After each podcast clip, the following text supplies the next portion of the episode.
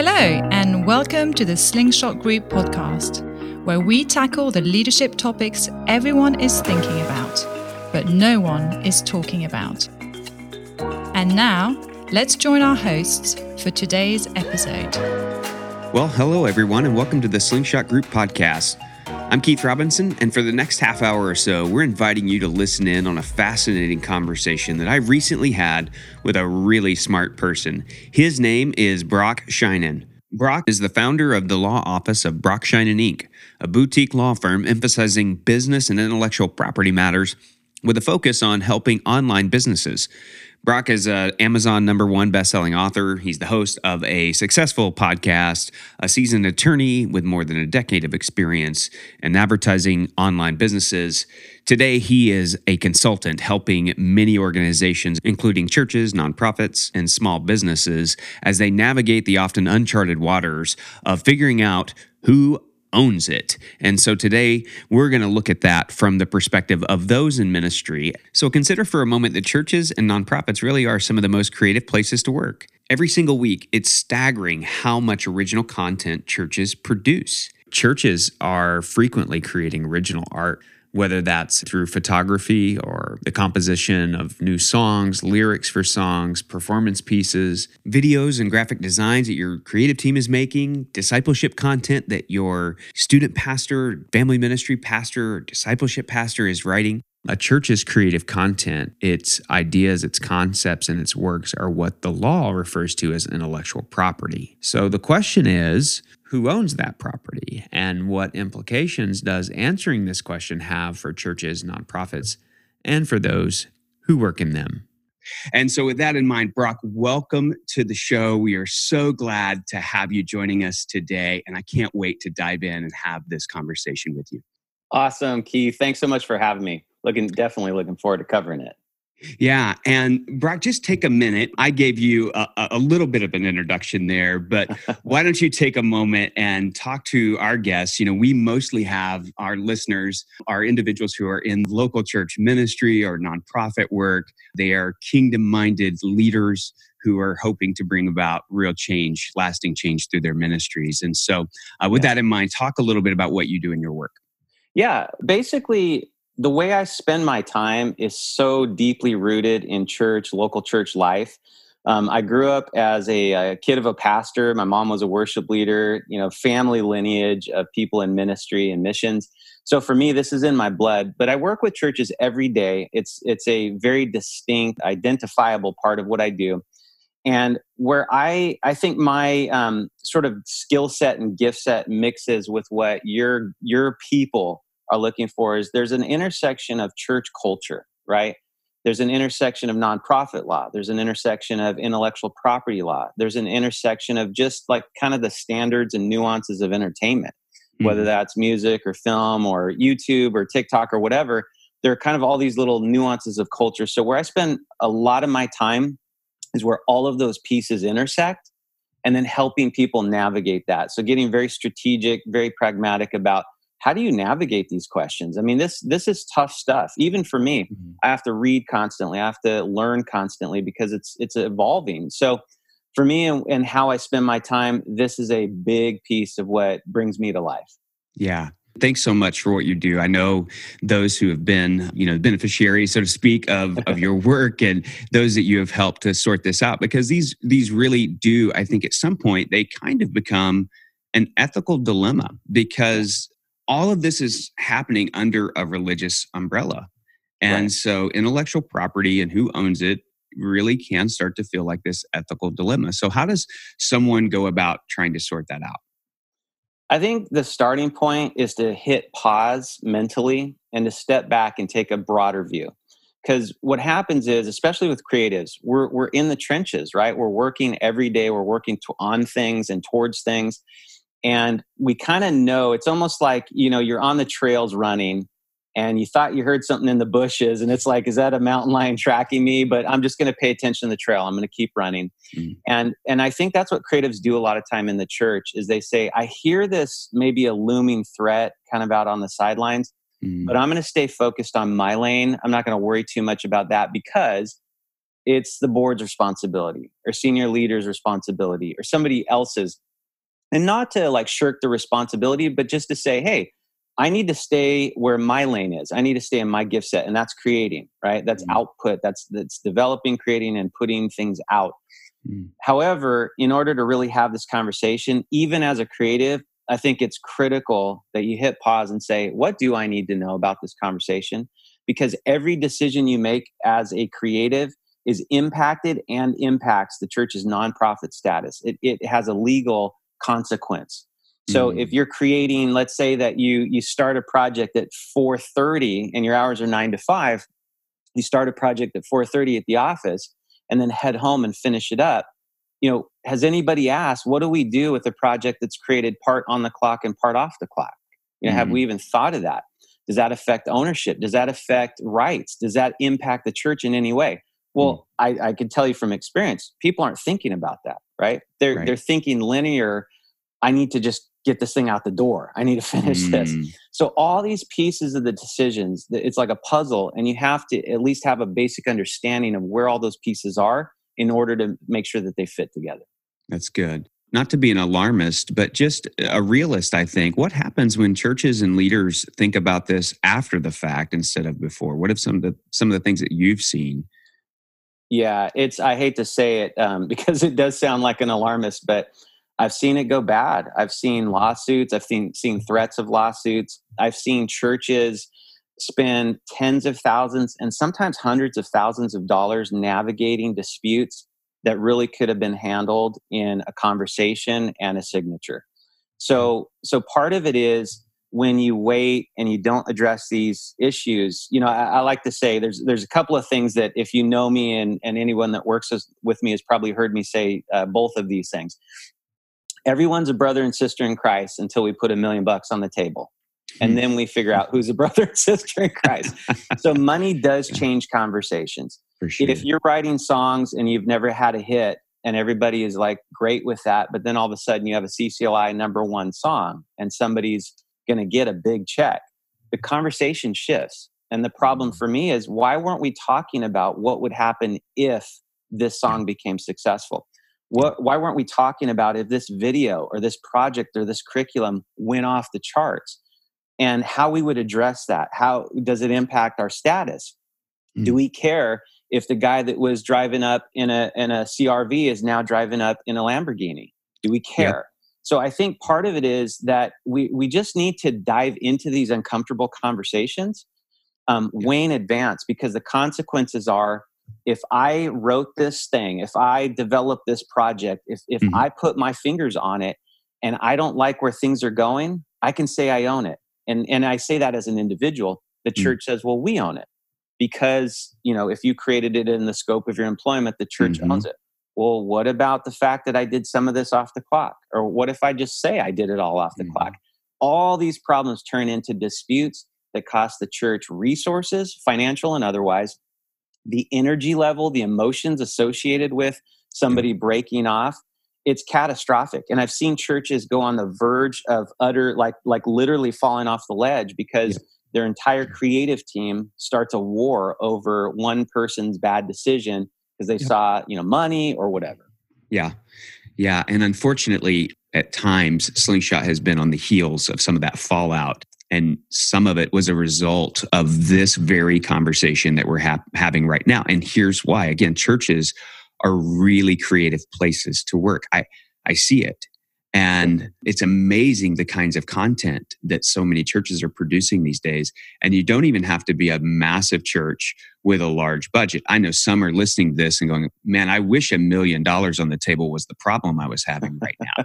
right. But all right. it takes is a creative piece that goes right. viral a concept or an idea that catches on and speaks to something in culture that people are interested in yeah i think i think the piece for me is that when when we don't know the questions to ask we won't ask the questions mm-hmm. and so a lot of times churches are hesitant to to basically instigate a conversation that's going to be uncomfortable mm-hmm. because there's a fear of i don't even know what we're supposed to do so what I see is a lot of churches will just take a hard stance, they'll draw a hard line on, well, then this is our policy mm-hmm. because we don't want to have to get into these uncomfortable conversations. But let me give you an example. Mm-hmm. A church that says, we own it all. If you create it, we own it.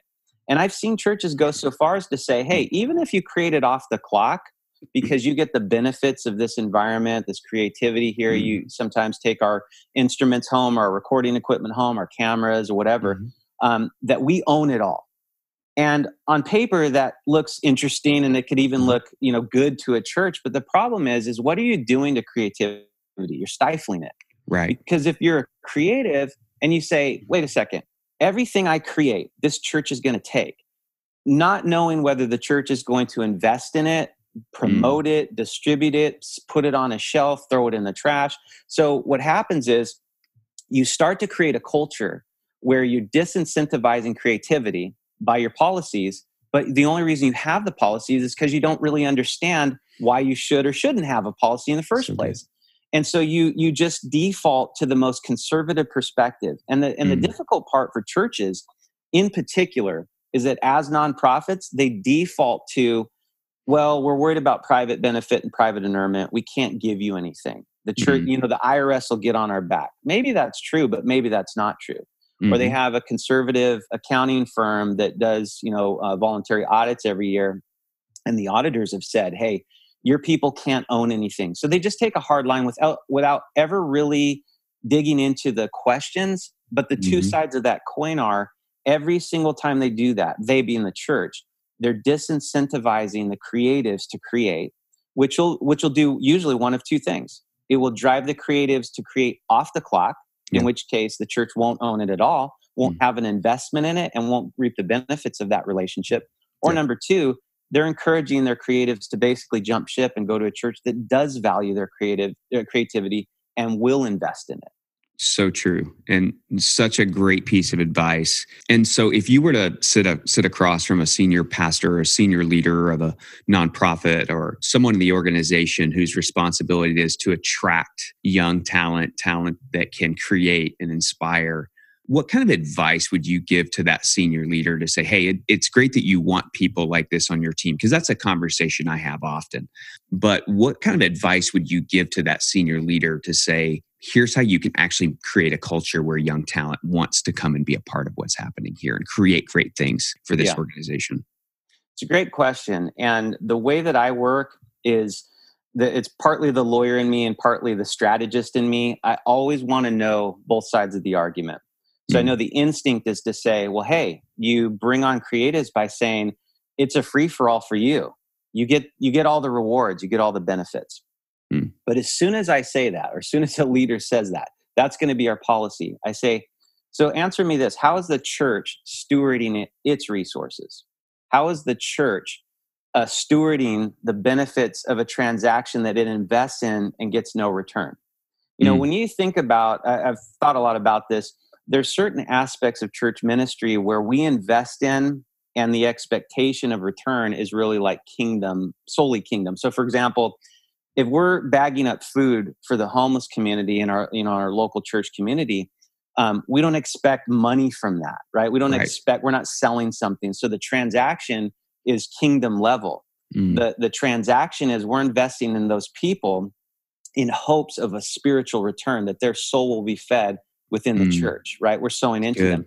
Yep. But when we create, there is a there's a possibility of the church financially um, being rewarded from its investment in it, and that's different mm. than some of the other ministries.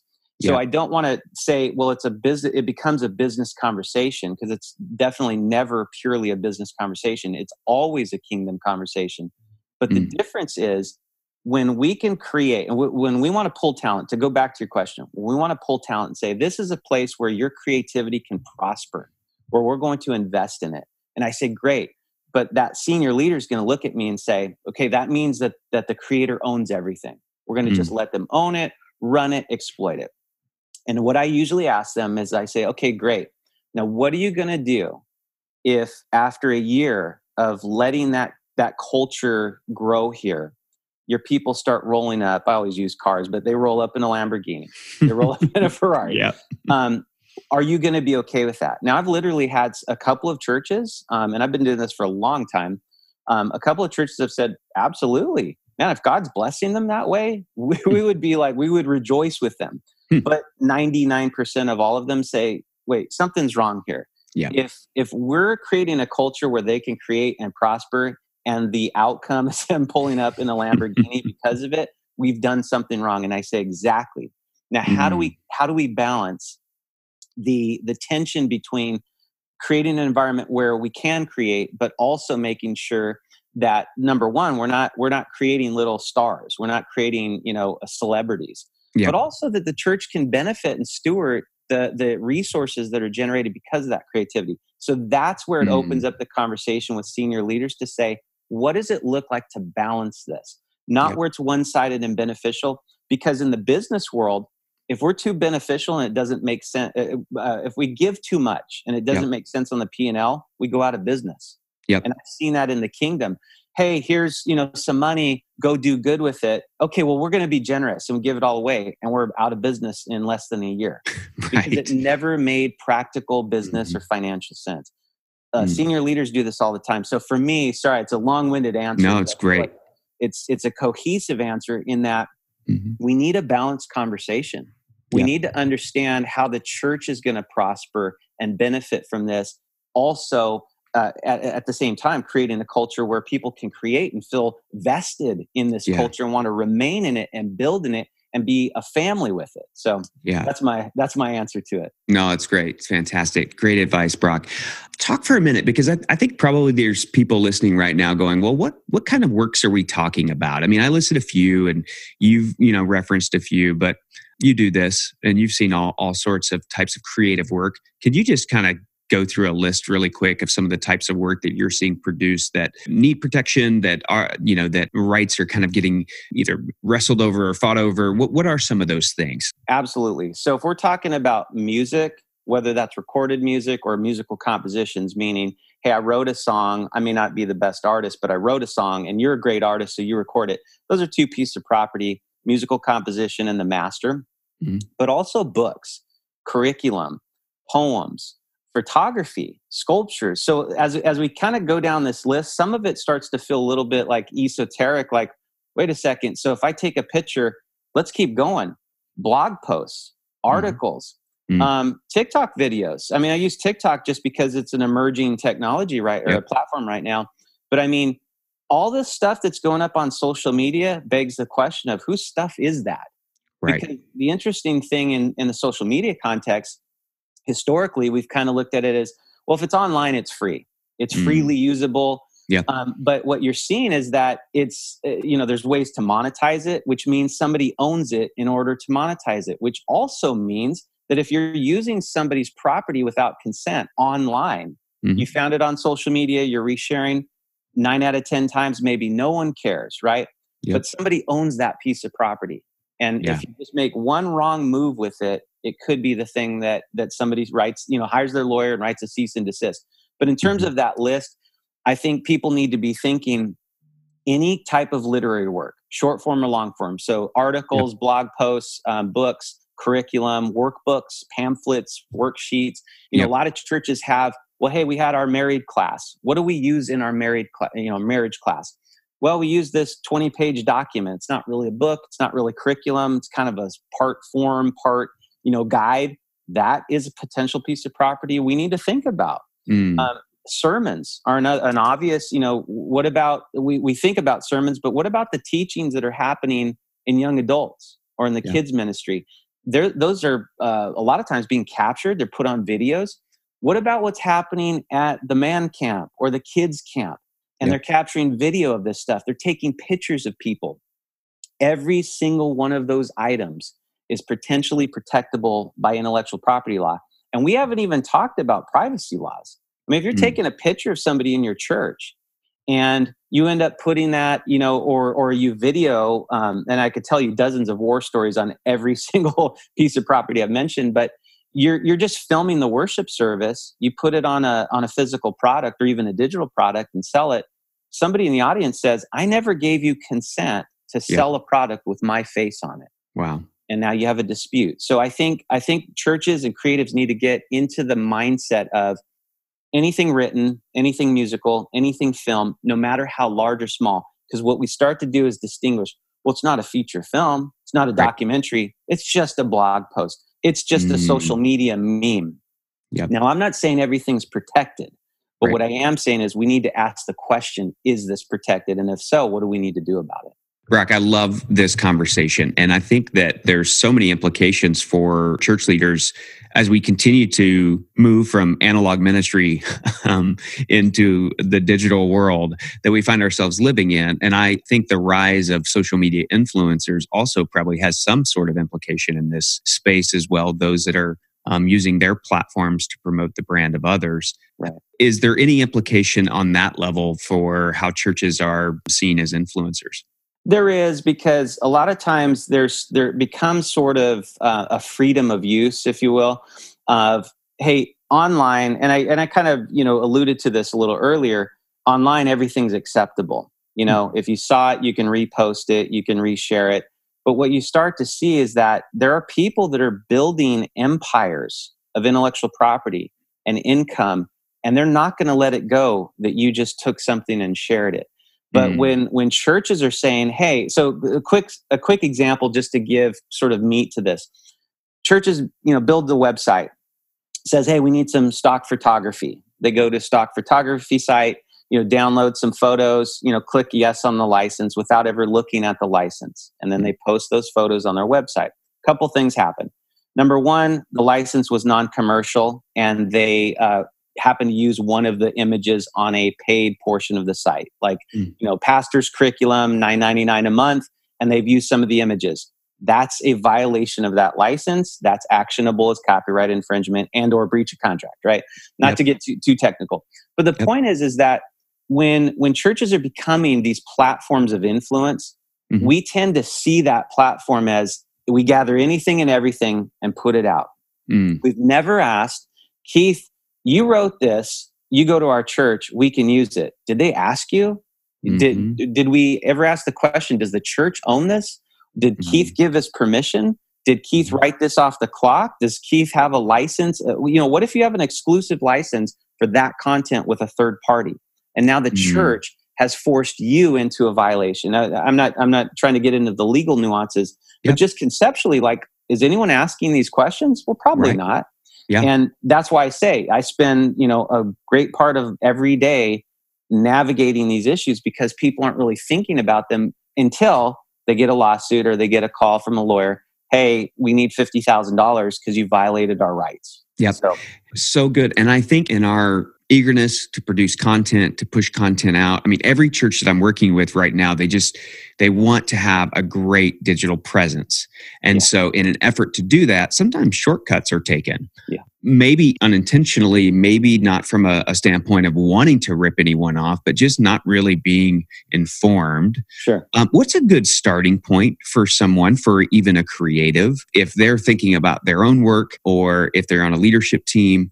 What's a good starting point? Is there a resource to read? Is there a website to visit? Is there a conversation to be had? Where would where would you start? I'd suggest a couple of things that I think all need to happen. Number one is I think you need to divide that conversation into two conversations. One is incoming and one is outgoing. Mm. What are we using from the outside? Or what are we using, period, like in the incoming conversation? What are we creating and putting out? And so, so first of all, you you separate those conversations. Now let's look at what are we creating and putting out. Who is the we in that question? Let's start digging into that. Let's go deeper. The we, if I say it's the church, well, how did we determine the church owns this in the first place? How do we know that Keith doesn't own this? You know what I Mm. mean? hmm So we need to start digging. Well, what's our policy? How was this created? What were the circumstances under which it was created? Now, let's say we've landed on we know who owns this, we're all in agreement. Let's document that in some way. Okay. okay? Once we've documented it in some way, now the next question is how and why are we going to get this out of here? Mm. Are we just going to talk about it, post it, distribute it, sell it? Or are we going to create a strategy about no, we need to scale this. We need to get Mm. this thing out to the world. So those are all kind of the, the the pieces and broad strokes of what I would say are kind of that outgoing conversation. Yep. But then also the incoming conversation of, well, I think what happens a lot of times is we'll we'll have a CCLI license at our church. We'll worship. We'll play a Chris Tomlin song or a Kari Jobe song or a Pat Barrett song or whatever. Mhm. And well, it's all you know. CCLI covers it. and then we stream it. We say, well, check the box. The church has a streaming and podcast license. We're still good. Mm-hmm. At that point, most knowledge drops off, but most churches will say, well, hey, we're cool with all that. Let, why don't we put this on a project? This was awesome. Why don't mm-hmm. we put this up on Spotify? Why don't mm-hmm. we put this up on YouTube?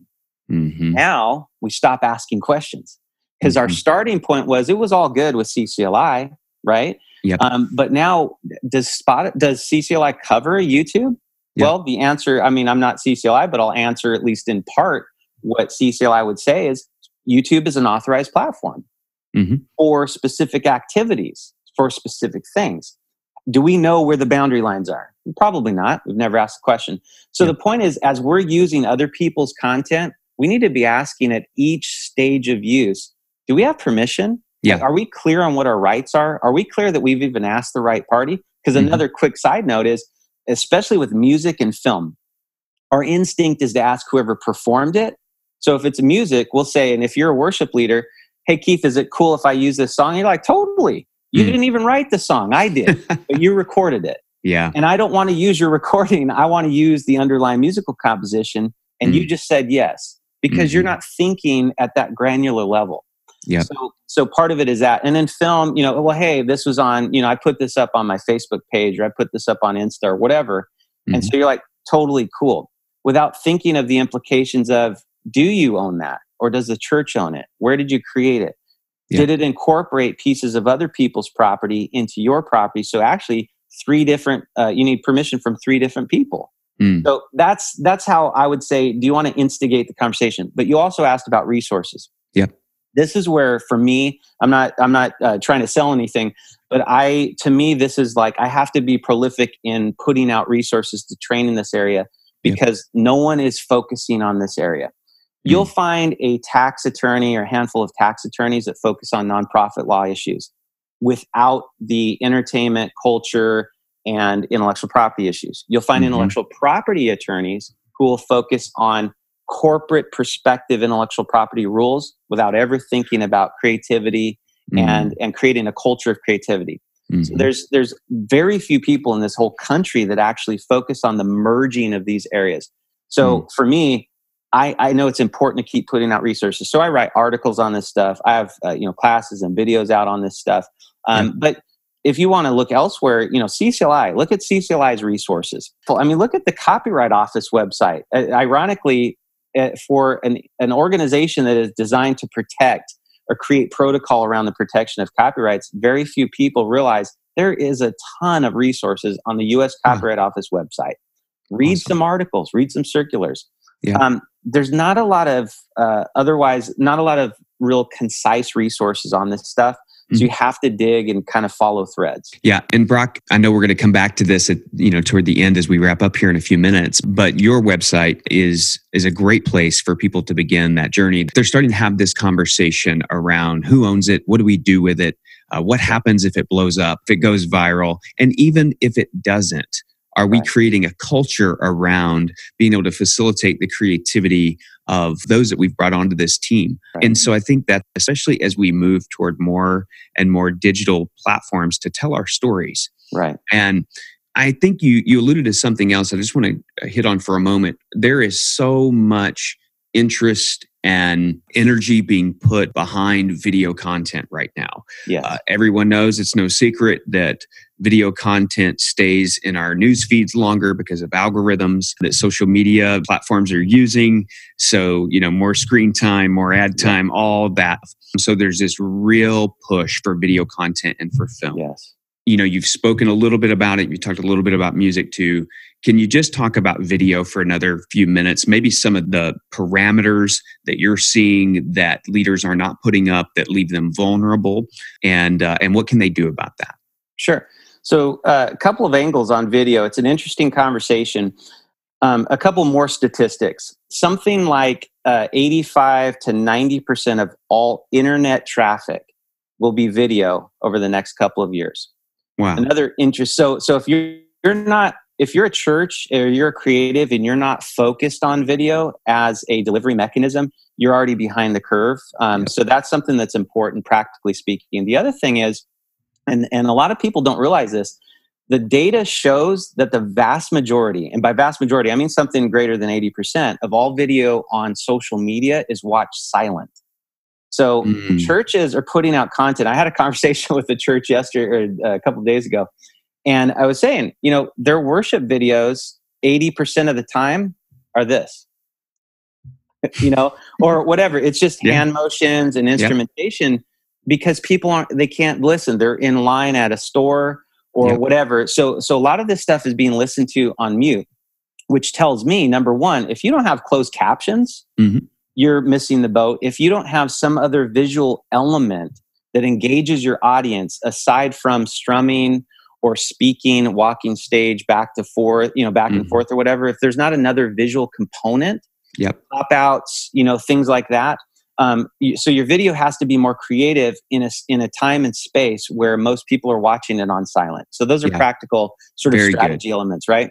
Yep. But in terms of what you do, um, maybe on the legal side and the practical side of protection and making sure you're covered, is number one, video and always almost always involves privacy issues.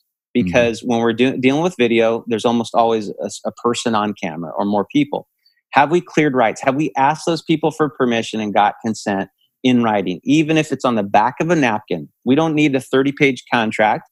We may, but don't get me wrong. Uh, have we taken any steps to get consent for that person or those people to be on camera and in mm-hmm. that, that video? Number one. Number two, have we determined that who owns the video? Number three, there are always multiple elements that go into video, go into multimedia presentations, including typically music, um, dialogue that may or may not be cut from the same time you're shooting the video right? There's yep. all these elements. still imagery. Yep. Exactly. Have yep. we got permission for each of those pieces not only to use them but to use them in this way? So yep. quick tangent. Um, when you use music when you record it there's a certain type of license when you couple it with visual images either photography or or a film we call that a synchronization that's a different right than putting mm-hmm. it on a cd or putting mm-hmm. it on for a download or for streaming. Mm-hmm. So that synchronization right is a separate question we have to ask. Um, not just can we use the song or the film or the the image, the film, the dialogue, but can we actually use it in in synchronization with the video? Yeah. Um, we're also starting to see uh, the content of the video violate terms of service on different platforms because as a church we may not view our our um, video content and i don't want to go t- too deep down this because this can become a quite volatile conversation but you know are we discriminating in the context of our content you know mm-hmm. uh, i know recently people have talked about whether or not a female can preach and i'm not definitely not going to speak um, to mm-hmm. that point here but the issue is is that discrimination if that's our video have we mm-hmm. set up our organization for a lawsuit mm-hmm. because the actual messaging and the content of the video that we've produced or we've put out on our distribution platform. All of these moving pieces have to be considered. Absolutely. You know what I love about this, Brock, is this should appeal to the conscience of every Christian leader that we err on the side of permission and on caution. Yeah. Because truly what we do with this stuff, I think, is a reflection of who we serve. Yeah. Brock, when churches and leaders get this right, because I'm sure you know and have seen and can tell all the horror stories. Um, but right. for the churches that are out there that are doing a really good job, can you just talk about some of the benefits, some of the the added uh, things that a, a, ministry might experience by kind of sorting some of this stuff out and, and getting a yeah. good handle on it? Yeah, a couple of really practical. They save a lot of money in the long run. Mm. Um, they may spend some more in the uh, you know front loaded expenses, but I'm telling you, once you get a cease and desist, or especially if you get sued, we're talking tens of thousands of dollars just to hire a defense attorney, even if it's a bogus claim that you'll win. Right. So you're going to save money. You're going to save a lot of heartache because mm-hmm. when people, I mean, this is relationship in general. Um, when people understand the dynamics of the relationship, they understand how it's defined, they understand where the boundary lines are. They're much more. They're much more likely to invest in it because mm-hmm. it feels safe. They're much more likely to contribute even when they don't feel like they're winning because they believe in a bigger purpose because things are defined, things mm-hmm. are understood. So I think it preserves relationship, it preserves uh, finances. Mm-hmm. I also think what it does is from a stewardship standpoint is it, it it enables your your pastor, your senior leaders your council board, elders, whoever is kind of governing, to look at the whole situation and say, we're stewarding this well. We understand yeah. the conversation.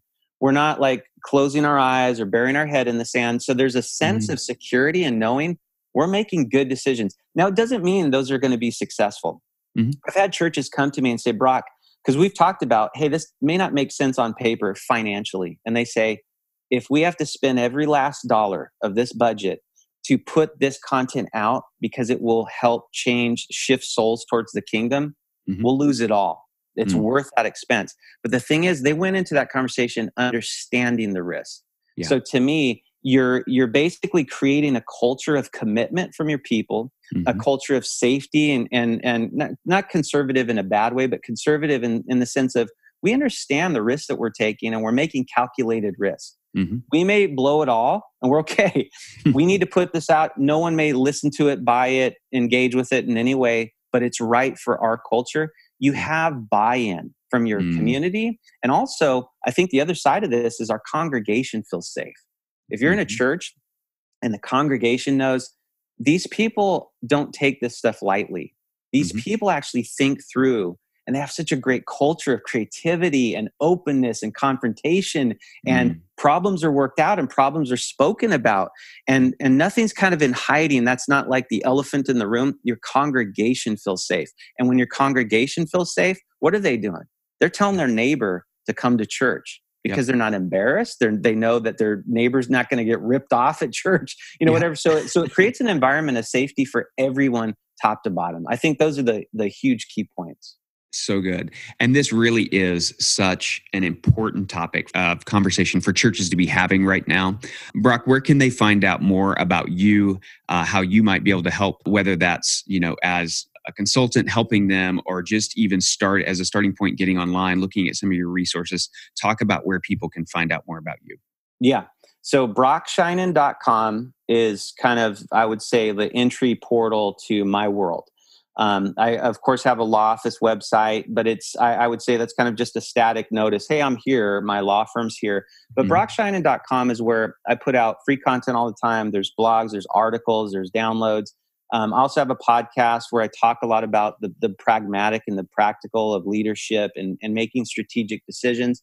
But all of that is found through brockshinen.com. Awesome. And additionally, you have a new book that's coming out soon. Take a few minutes and talk about that. Yeah. So, um, book's coming out in February with uh, Baker, and uh, it is the Christian Entrepreneur Dream, Plan, Execute, and Grow. And mm. what I found uh, now, I didn't write this for a market, I wrote this from the heart. But what I found is that, you know, there's a ton of resources that tell you how to have good ethics in business. You mm. know, in, in the Christian space, we have so much access to how to have integrity, how to walk with integrity, how to listen to God, but very few resources that tell you how to actually know if an idea is a good one, mm. if how to read a P&L, how to think about marketing, Mm-hmm. Very few resources on that side. However, in the general market, we have a ton of that without the spiritual component. So, mm-hmm. what I wanted to do is create a resource for people who are building. And this isn't just like, hey, I'm starting a software company or an apparel company. This is even for creatives that are just writing books or songs or whatever. People that want to build and create a business around that, understanding the be- business best practices with the spiritual best practices, how to mm-hmm. weave God, Jesus, and and your prayer life into how do I understand finances? How do I how do I make sure that this this business plan actually makes sense? How do I talk to investors? Mm. All that kind of stuff is wrapped up in this book. Brock, what an incredible resource. I can't wait to read it. We hope our listeners will pick up a copy as well, that they'll follow you on what's happening in social media, brockshinen.com as well, your website to uh, yeah. to get more information about your resources. Brock, you're incredibly generous with your knowledge. You're a wealth of it, man. Just what you know about all of this. And we just scratched the surface today. And so uh, we hope that in the future you'll come back and you'll join us again and we dive a little bit deeper into some of this stuff. I'd love to. Anytime. Thanks so much, Brock. Great having you today. Thanks, Keith. Appreciate it. Well, that was a really good interview. Uh, I'm back here with Keith and David. I gotta be honest. Well, like coming into this, uh, coming into this whole episode, I was thinking this doesn't apply to me because I'm not a creative. I've never written any music. I don't play any instruments, and I sure don't sing. So there's nothing that anybody would sell that I have done. Um, but this this interview, Keith, and uh, with Brock, really opened up uh, my eyes a little bit. It's interesting. You you deal with this a lot because you are in the in the comm space in the church. Yeah. But this is a this isn't just about worship leaders, right? It's more than that. It's it's so much bigger than that. And I think that was one of the things that became so apparent to me as I had this conversation with Brock is that church leaders are content creators. Yeah. Not just the creatives who are doing graphic design and building websites and you know taking pictures and shooting video and editing it. We're talking about pastors who write sermons are content producers. Yeah. In, in fact, our churches are producing tons of content that we don't even necessarily recognize as a piece of content that could add value beyond just using it in a discipleship class and and so there are so many stories as well i know that we have just based on our travels and people that we've interacted with where we see that hey this isn't just a certain group of people or employees at the church but it actually involves everyone Yeah. because we live in a in a digital world where people are producing tons of content on a consistent basis I just think about every church that I've left. You know, you when you're at a church and you're working at a place, you're you're creating things, you're making things, and it's not artistry making things. I'm thinking about job descriptions and policies and systems, and you know, I've got a I've got a hard drive of just all the things that I have made, and who knows what that's going to end up being. And usually, it's just Yeah. from, my own reference, but Yeah. you never think about that. Like, who owns that stuff that I made? Uh, and if you've made something, that's a question that you should be you should be asking. Yeah. We have the opportunity, and I know we've shared this many, many times. We're connected with so many different churches, and we've seen this. We've seen it go well when churches are very intentional about this, and then also we've seen it go bad. And some of us have experienced this personally. David, I know that you have walked through a situation with creating content. Why don't you walk us through your own personal experience with intellectual property? Yeah, man, I I agree with all of this so much. This is such a, an important conversation because it kind of hits you out of nowhere, and when it does, it hits hard. It's not important till it's important. Yeah, it's not a problem until it's a problem. And so I- I can think of a time in in ministry where I was I was on staff at a church, good sized church, doing some really fun things, uh, and we, you know, our team decided we were going to create our own kind of follow your own path discipleship devotional. Man, we put like hundreds of hours into the exercises, the call outs, the questions we wanted them to answer, even the design of it. I mean, I still have it. I was so proud. I still have it on my shelf. I mean, I just think I thought this was this was going to be a game changer. And in our ministry, and we had a good sized ministry, and it really did start to take off. And we and we had a out of nowhere. We didn't look for it. Nothing was we we weren't trying to get it published, but we actually had a publisher reach out to us and say, "Hey, you know, we'd like to maybe use some of this and you know could we publish it on our platform and, and move this thing forward? And and all of a sudden it kind of got real um you know we're, we're starting to like you know uh, my early 20s self started seeing dollar signs you know flashing in front of my eyes. And Yeah. you know i thought for sure this was going to change the landscape of discipleship for all churches moving forward because this publisher believed in it. And i went to the um the leadership of the church and they said absolutely not. Absolutely not. Like this this belongs to us. And if you were to look at your employment agreement it is very clear that we own everything that you create and so um, we have no intention of this being published outside of our walls and man it i can't tell you how devalued I felt in that moment. Sure. I mean, Brock talks about that. That you know, the de you know de-incentivizing um, your creatives. I, in that moment, I I was incredibly clear that that that I Yeah. didn't want to make anything else for this church. hmm I was done with it. I mean, I wasn't done with the church. I was done being creative for them, and they completely put a, a, a you know a lid on what I would even want to do. And again, and I joke about dollar signs and whatnot. It, it, it actually wasn't even totally about that. There was something about the just the value as a as a leader of someone seeing what you've created and saying, "I think that could help many more people." Yeah. And and so it, it ended up being actually a pretty big pretty big deal in the church. Like a lot of our staff, a few of our team quit over it. Um, and, and this is all just in within the next gen world. Um, some of our team quit. Um, uh, you know, a, a group of us got together and really did decide, like, like, hey, let's just let's just buy curriculum from this point on. Like, let's let you know, almost kind of let's phone it in. Yeah. Why spend the time? Yes. Why spend the time? What's the point? What's the point if if it's if if that's the way that it is? Now, here's the thing: we were all young twenties. That was not the right way to for us to respond. That's not. I'm not advocating for that response. Um, but I do understand why we responded that way. And I think, you know, again, Brock really, as he talks through the things throughout this entire um, interview that you did with him, Keith, you know, uh, that that hard line that he mentions that that de-incentivizes the creatives to create or um, encourages them to jump ship to go somewhere that does incentivize them. I mean, I lived that, and and not in a in, in an artist space.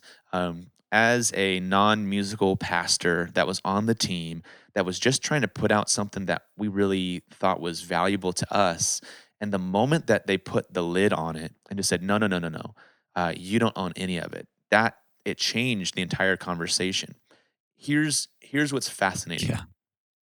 Is that about um, about a year later we had a new executive pastor come on the team and he came from the publishing world. And one time in our kind of one-on-one i brought up the conversation about you know hey i- is it true is this still the way that you, we're going to function that anything that i create is owned by the church?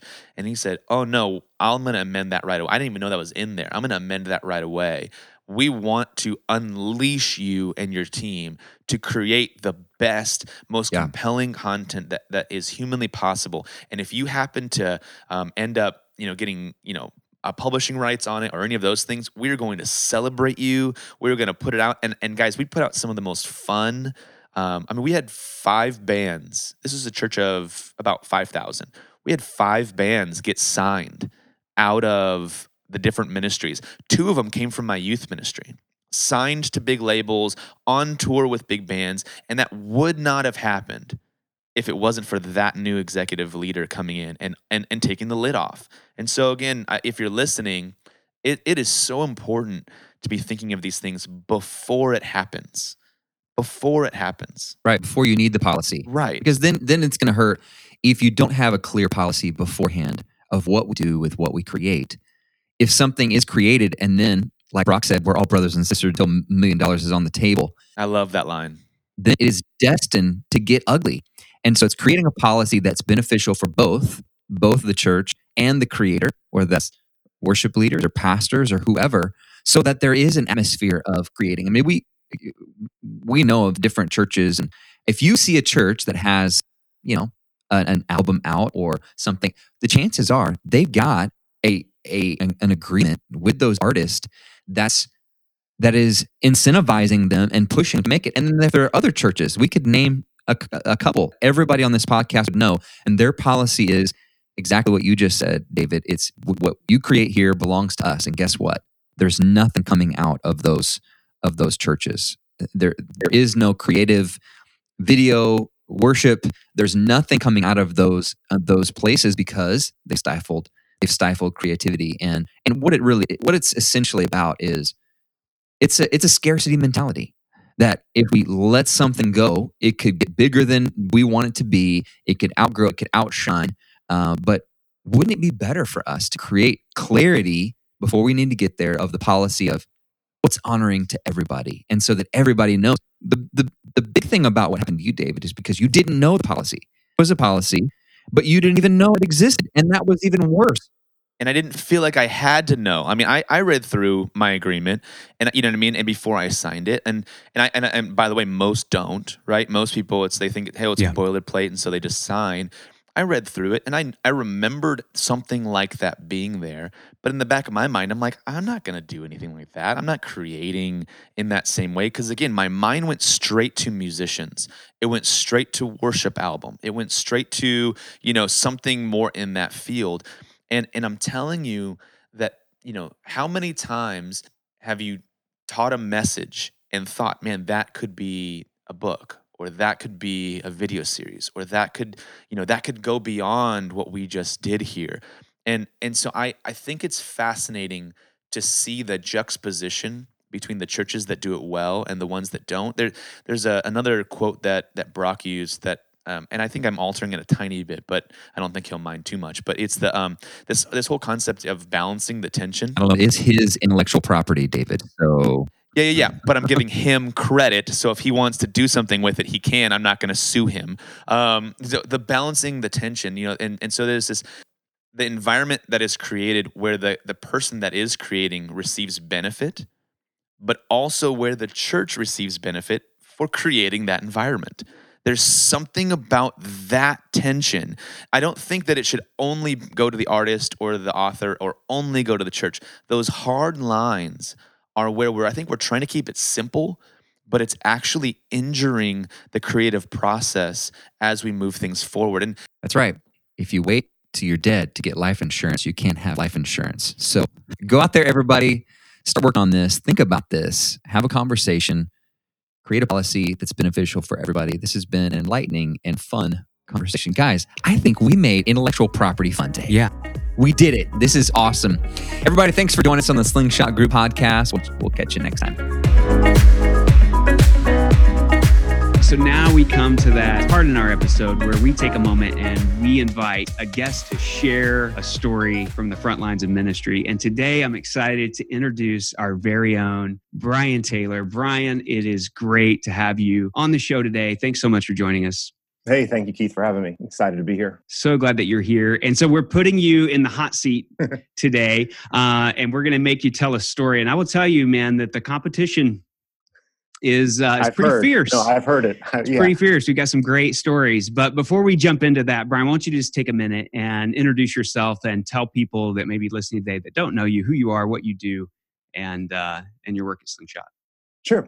Um, so, in addition to working in the experience division with Slingshot as an associate, um, I have the honor of serving at Prestonwood Baptist Church in Plano, Texas, as a worship pastor. My wife and I have been in worship ministry for uh, our whole marriage. So that's we just celebrated 12 years a couple weeks ago. Congrats! Um, but uh, 15 years uh, I've been serving the local church, and it's an absolute honor to be able to get to do what we do. We've got a fun environment and fun team here with the choir and the orchestra and all of that. And so that's been new for us. But we are just really honored uh, to see what God is doing, not just at Prestonwood, but across the nation with the churches that we get to serve and work with so awesome. And Brian, you're such a gift.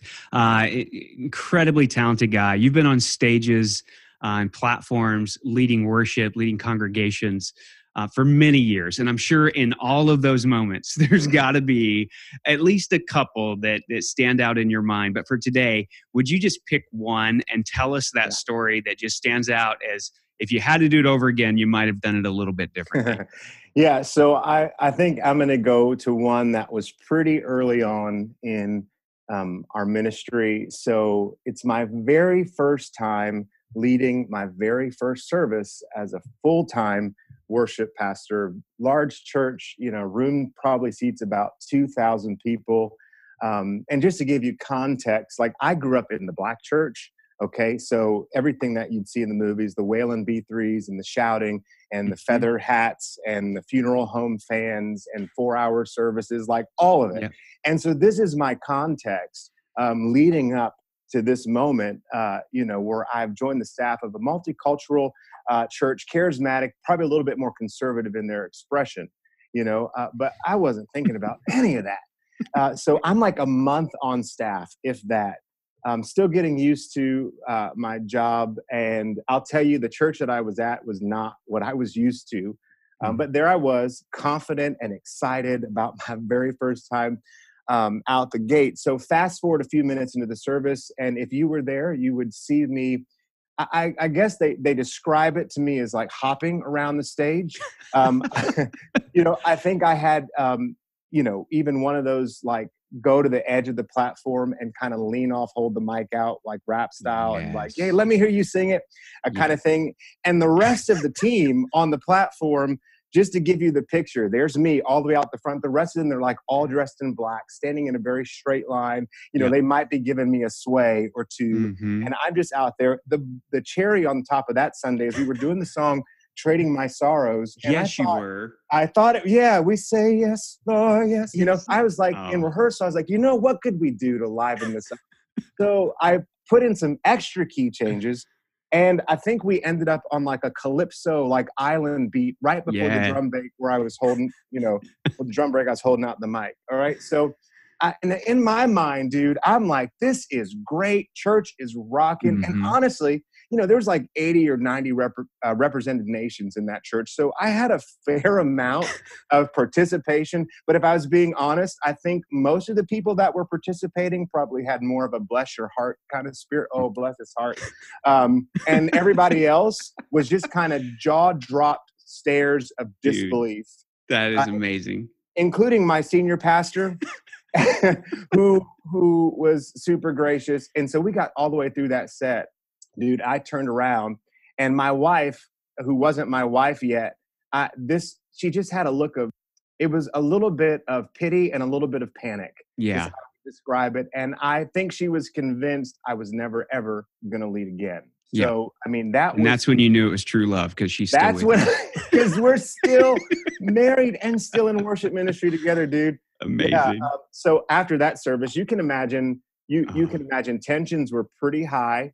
Mm. Um, I I you know honestly, self awareness was a little bit of a challenge for me. If you couldn't already tell from the story. Um, so you know the service ends, and my senior pastor is just a super gracious dude, very compassionate. He pulls me aside, and the very first thing he says is, you know, how did you think that went? And I'm like, I thought it was great. I thought, you know, it was grooving. People were great. He's like, okay, so maybe let's never, ever do that again. Never do that and again. Never do that again.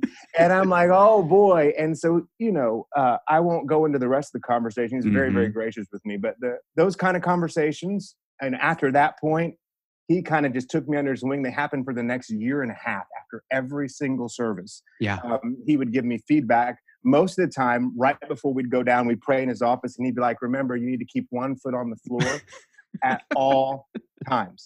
And I was so then, wondering if they're going to start filling your shoes Oh. with lead or something. no. So the funny thing is, because I play keys, like for the next two years, I only led from behind the piano. That's they wouldn't. They wouldn't let me out. You know, they's like, "This will keep him anchored." And They're like, his- Every time the bass riffs, Brian just starts dancing across the stage. you know, With honestly, that the- bass riff in that song, I mean, how do you not? Exactly. How and you know? honestly, I wasn't doing anything wrong. It, you know, it just it just wasn't the context of the church. And, you know, I just I, I think my favorite story. part is after that, my team, every time they see me, they say, How you doing, jumping bean? And I'm like, come on, guys, really? bean. Yeah. So uh yeah. so if you're a young leader listening to this and your senior Yeah. pastor pulls you aside and says, How do you think that went? yeah. Pretty much guarantee you it didn't go well. it didn't go well and and it's good i mean i'm i i was blessed that he really was a great leader and is a great leader to this day the church is doing very well and you know a lot of what i learned in ministry including self-awareness i learned serving under his leadership Brian, thanks so much, man, for sharing your story. And and the the thing I love most about this story is I just wish I could see all those faces. In fact, I think I've seen those faces Yeah. before. And how awesome for you to have that opportunity as well to just push that church into new territory. And so sure I think that's a really cool thing um, that it Yeah, actually man. played out the way that it did. So thanks for sharing. i'm man. just i'm just glad like instagram facebook wasn't a thing yet because i don't think i would have made it in ministry after that one Same, man. I'm so glad that that was not around when I first Yeah, started man. doing ministry. Uh, yeah, we wouldn't be telling stories. People would be watching them on YouTube. But yeah Brian, so awesome to have you on the show today. Thanks so much for joining us and sharing your story. thanks man thanks for having me Thank you for joining us this week on the Slingshot Group podcast. We invite you to continue the conversation with us on social media. You can find Slingshot Group on Facebook, Instagram, and Twitter. Also, be sure to visit us at slingshotgroup.org to find out more about how we build remarkable teams through staffing and coaching. And if you haven't already, subscribe to the Slingshot Group podcast so you'll never miss a show. Until next time.